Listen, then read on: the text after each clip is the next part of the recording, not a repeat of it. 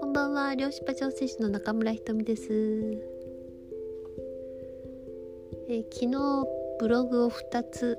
書きました。えーまあ、ひとつはあの体験談ですね、えー、いろいろ文章でいただいたものの一部なんですけど、えー、それからあともう一つはね、漁師橋さんの、えー、誕生みたいな、えー、写真がねいっぱい載ってるんですけど、めっちゃみんな楽しそうにあの踊ってるみたいなそんな写真もあるので、えー、よかったら見てみてください。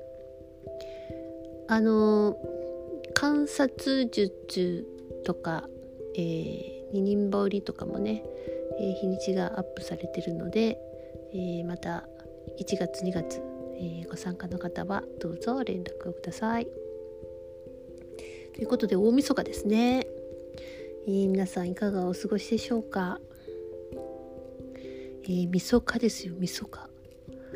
明日からにせんにじゅうにねんなんですね。なんちゅう早い早いんでしょうねいちねんどうですか、早くなかったですかすごいですね。なんか時間の感覚がおかしいですね、えー、そう感じてるのは私だけじゃないと思います。えー、今日のお題はですね、えー、自分のタイミングで生きたいというお題です。えー、自分のタイミングってありますよね。えー、なんか子供の時ありませんでした？なんかあのテレビの シーエム かなんでなんかで、今やろうと思ったのに言うんだものなとかなんかそうあの自分がちゃんとその時にやろうと思ってたのに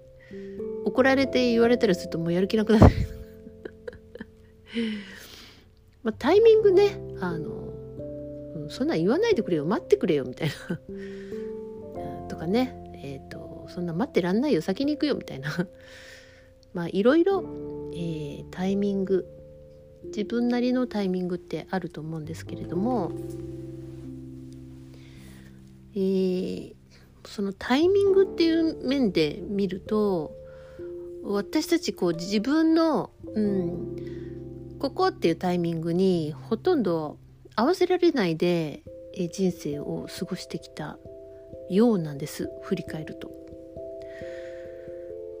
えーまあ、こういうなんていうのかな、自分がどういう社会で、えー、その社会の中の仕組みで生きてきたかとかいうのも、まあ、感情のこととともにお話をしてますけれども、えー、これはやっぱり自分のこう立ち位置を知る上で大切かなと思います。今自分がどこに立っててどこに向かうのかって、えーまあ、どういう環境にいたからこうなんだなって分かるのと同じ感じで、えー、そこからじゃあ解放する何かが分かったりとか、えー、無限にね自分をあのめちゃ責めるばっかりじゃなくてね、あ、そっか、そういう社会だったしなみたいな、それでこういうことが苦手なんだなとかね、えー、そういうのが、えー、ぼんやりでも見えてくればいいなと、えー、そんな感じでね、あの、まあ、こういう内容も話してるんですけども、そうですね、振り返ると、まあ、出産の時からそんな前みたいな感じですけど、そうなんですよね。えーまあ、出産もね、あのー、本当に自然に、えー、助産婦さんに、あのー、取り上げてもらったとかいう方の方が少ないんじゃないでしょうかね。えー、まあ本当自然にね、あのー、陣痛が起こって生まれてきたならまだ幸いですけれども、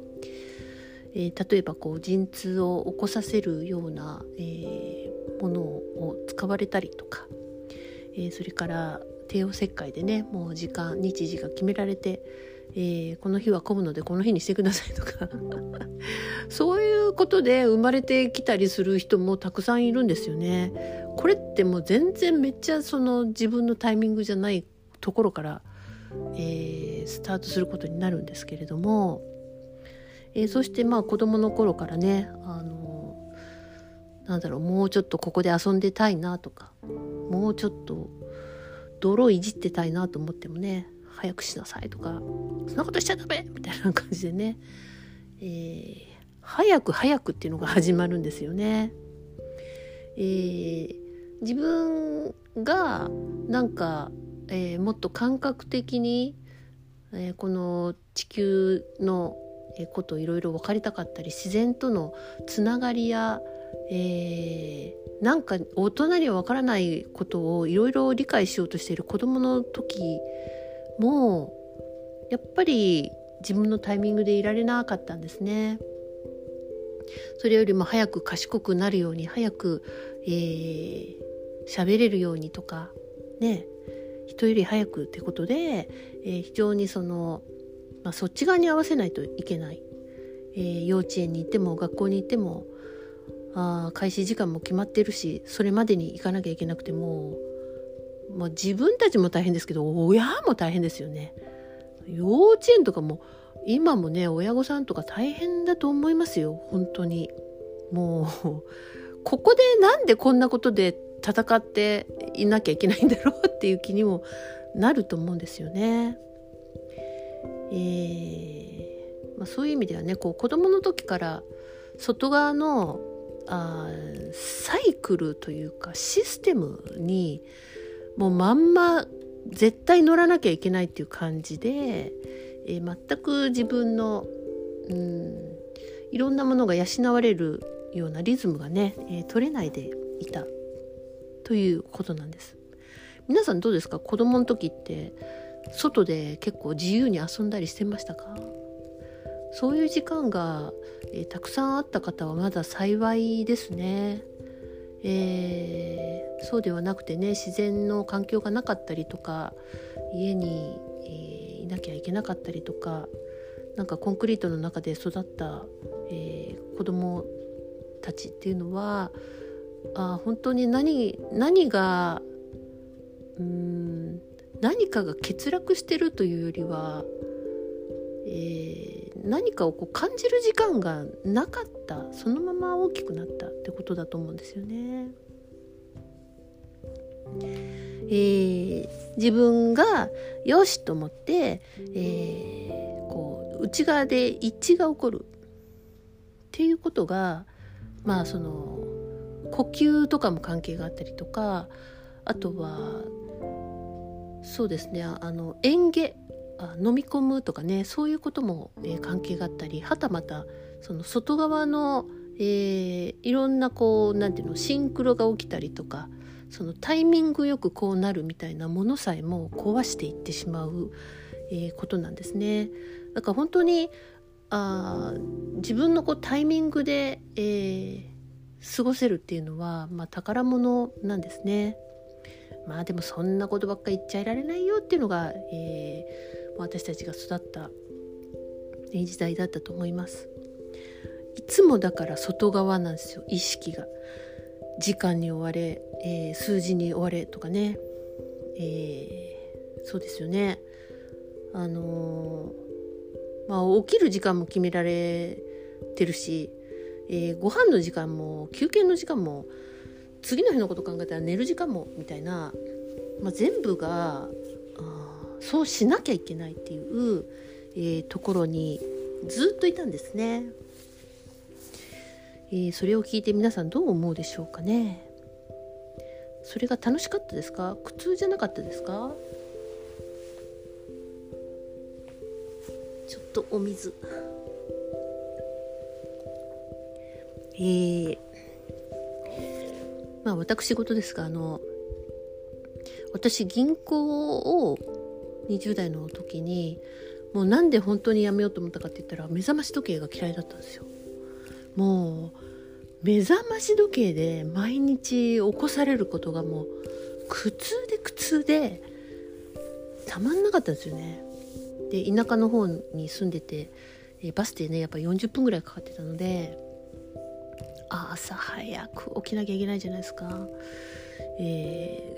ー、本当にあの何が嫌だったって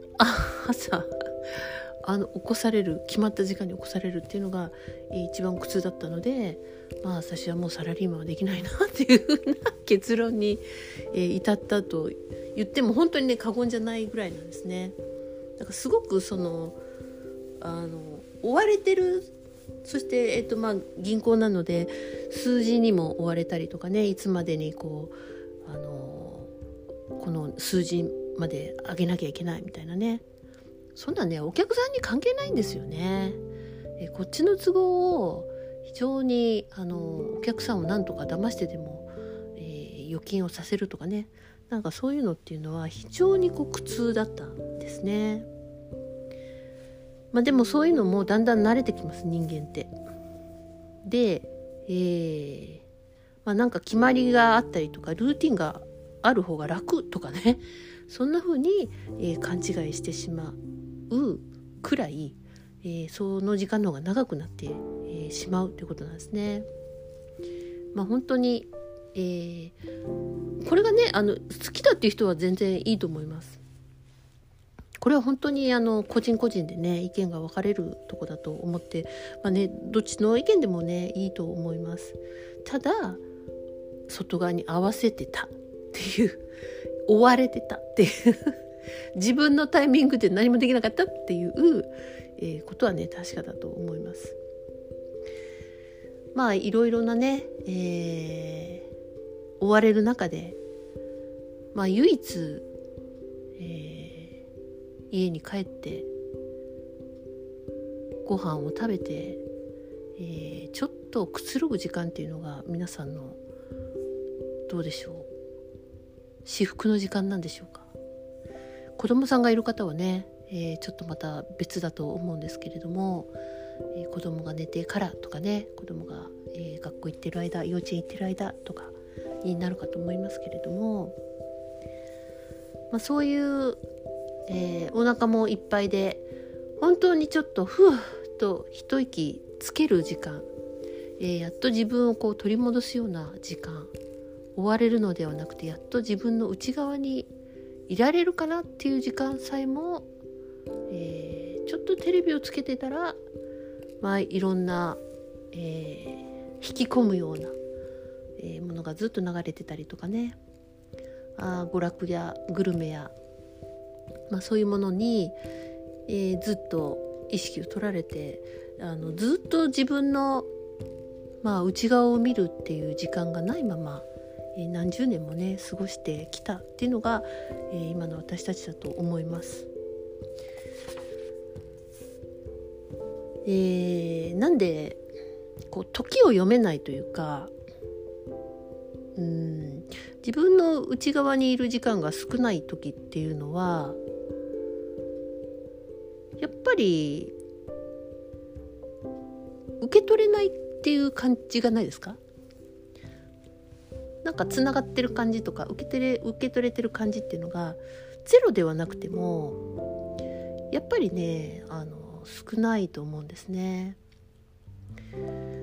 えー、ずっと外側に意識だとずっと外側の目を気にしていたり、えー、外側のやること、えー、やんなきゃいけないこと、やっちゃダメなこととかばっかり意識がいくんですね。まあ、それで、えー、非常にこう霊的な時間というかスピリチュアルな時間っていうのは、まあ、取れないまま、えー、来てたんですけれども、どうですかね。なんか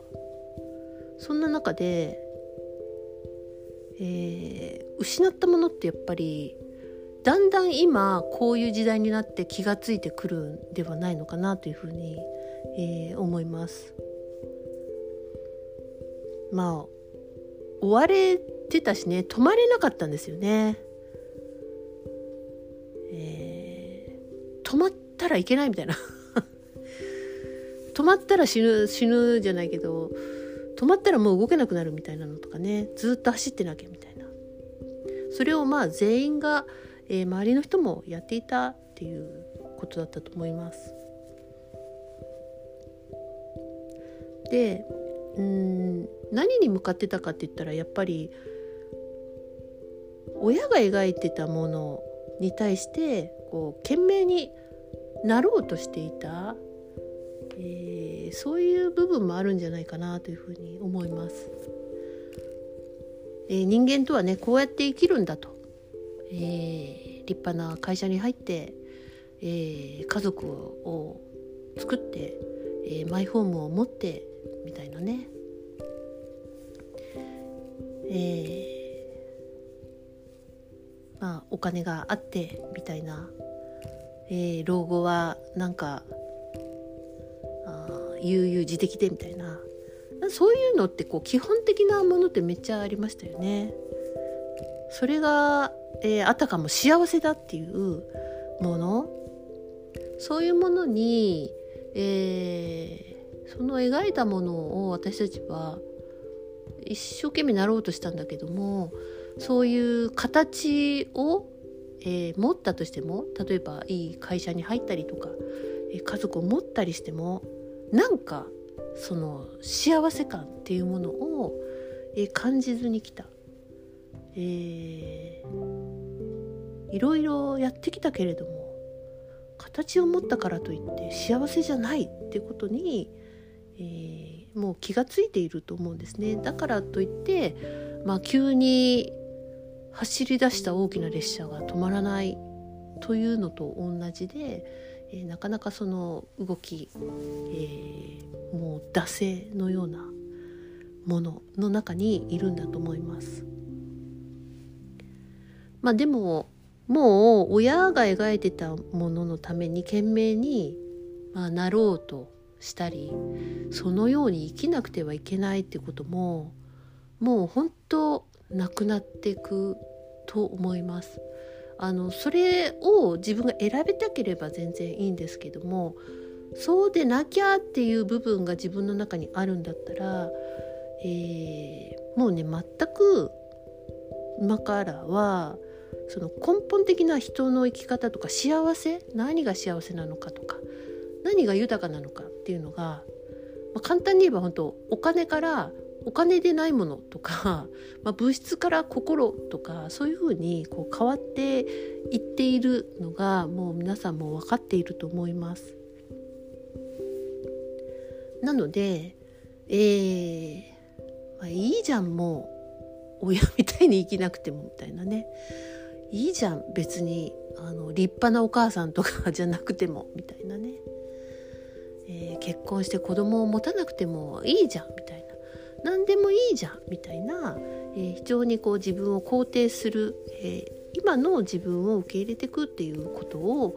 がすごく今、えー、大切になってきてると思います。で、今から思い描くことっていうのは、過去のものを引っ張り出さなくてもいいと思うんですね。えー、かといってかといって何も思い描けないっていう人もいるかもしれません。まあそういう場合はね、本当に、えー、自分の内側に、えーまあ、内観して解放していくってことの作業が引き続き、えー、やっていくと、何だかヒントが見えてくると思うんですけれども、なんかもう、もう本当に目標とかではなくて、思いあり方、例えば幸せになってたいとか、自分に優しく し, している自分とか、なんかそのあり方みたいなもの、えー、思い描くっていう思うは想像のそうですよね。あの想念のそうですよね。はい、こっちの思い描くがとっても大切で。今まではそれを思い描いても、でもなみたいな、でも仕事どうするとか、でも親が反対するとか、お金どうするのとか、そういうその思考の思う思考の方の、ええー、そっちの思うにすぐシフトしてたと思うんです。これ全然違って、えー、思考の領域に入り込まないといけなかったですね、以前はね。そういうふうに考えなさいと、ちゃんと自分であのそういうふうにこうもっと賢くね稼げるようにとか、あのなんか 身, 身のなることをやれみたいな、そういうことだったんで、えー、そう想念のそう思うから思考に落とさないといけなかったのが、今からはもうその思考に落とさない、えー、本当にあり方だけを、うん、今はさておいて、うん、思う思ってみる、ああこういうふうに育っあの暮らしてたいなとか、そんなことでいいと思うんですね。えー、そこの次元に、えー、近づいていくんだと思います。シンプルになりますね、よりね。思考しない、思考でぐるぐるしないってことはね。ということで、えー、年末年始、えー、自分が今からどういうふうに生きたいのかなとか、どういうふうになってたいなみたいな、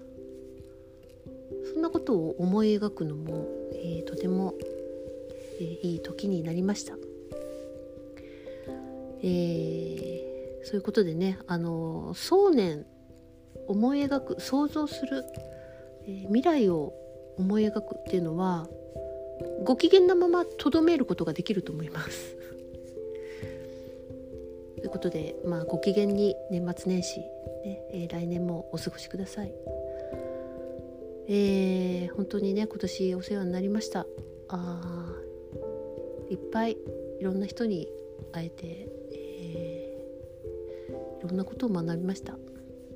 来年もどうぞよろしくお願いします。ということで、えー、おしまいです。えー、ごきげんよう。おやすみなさい。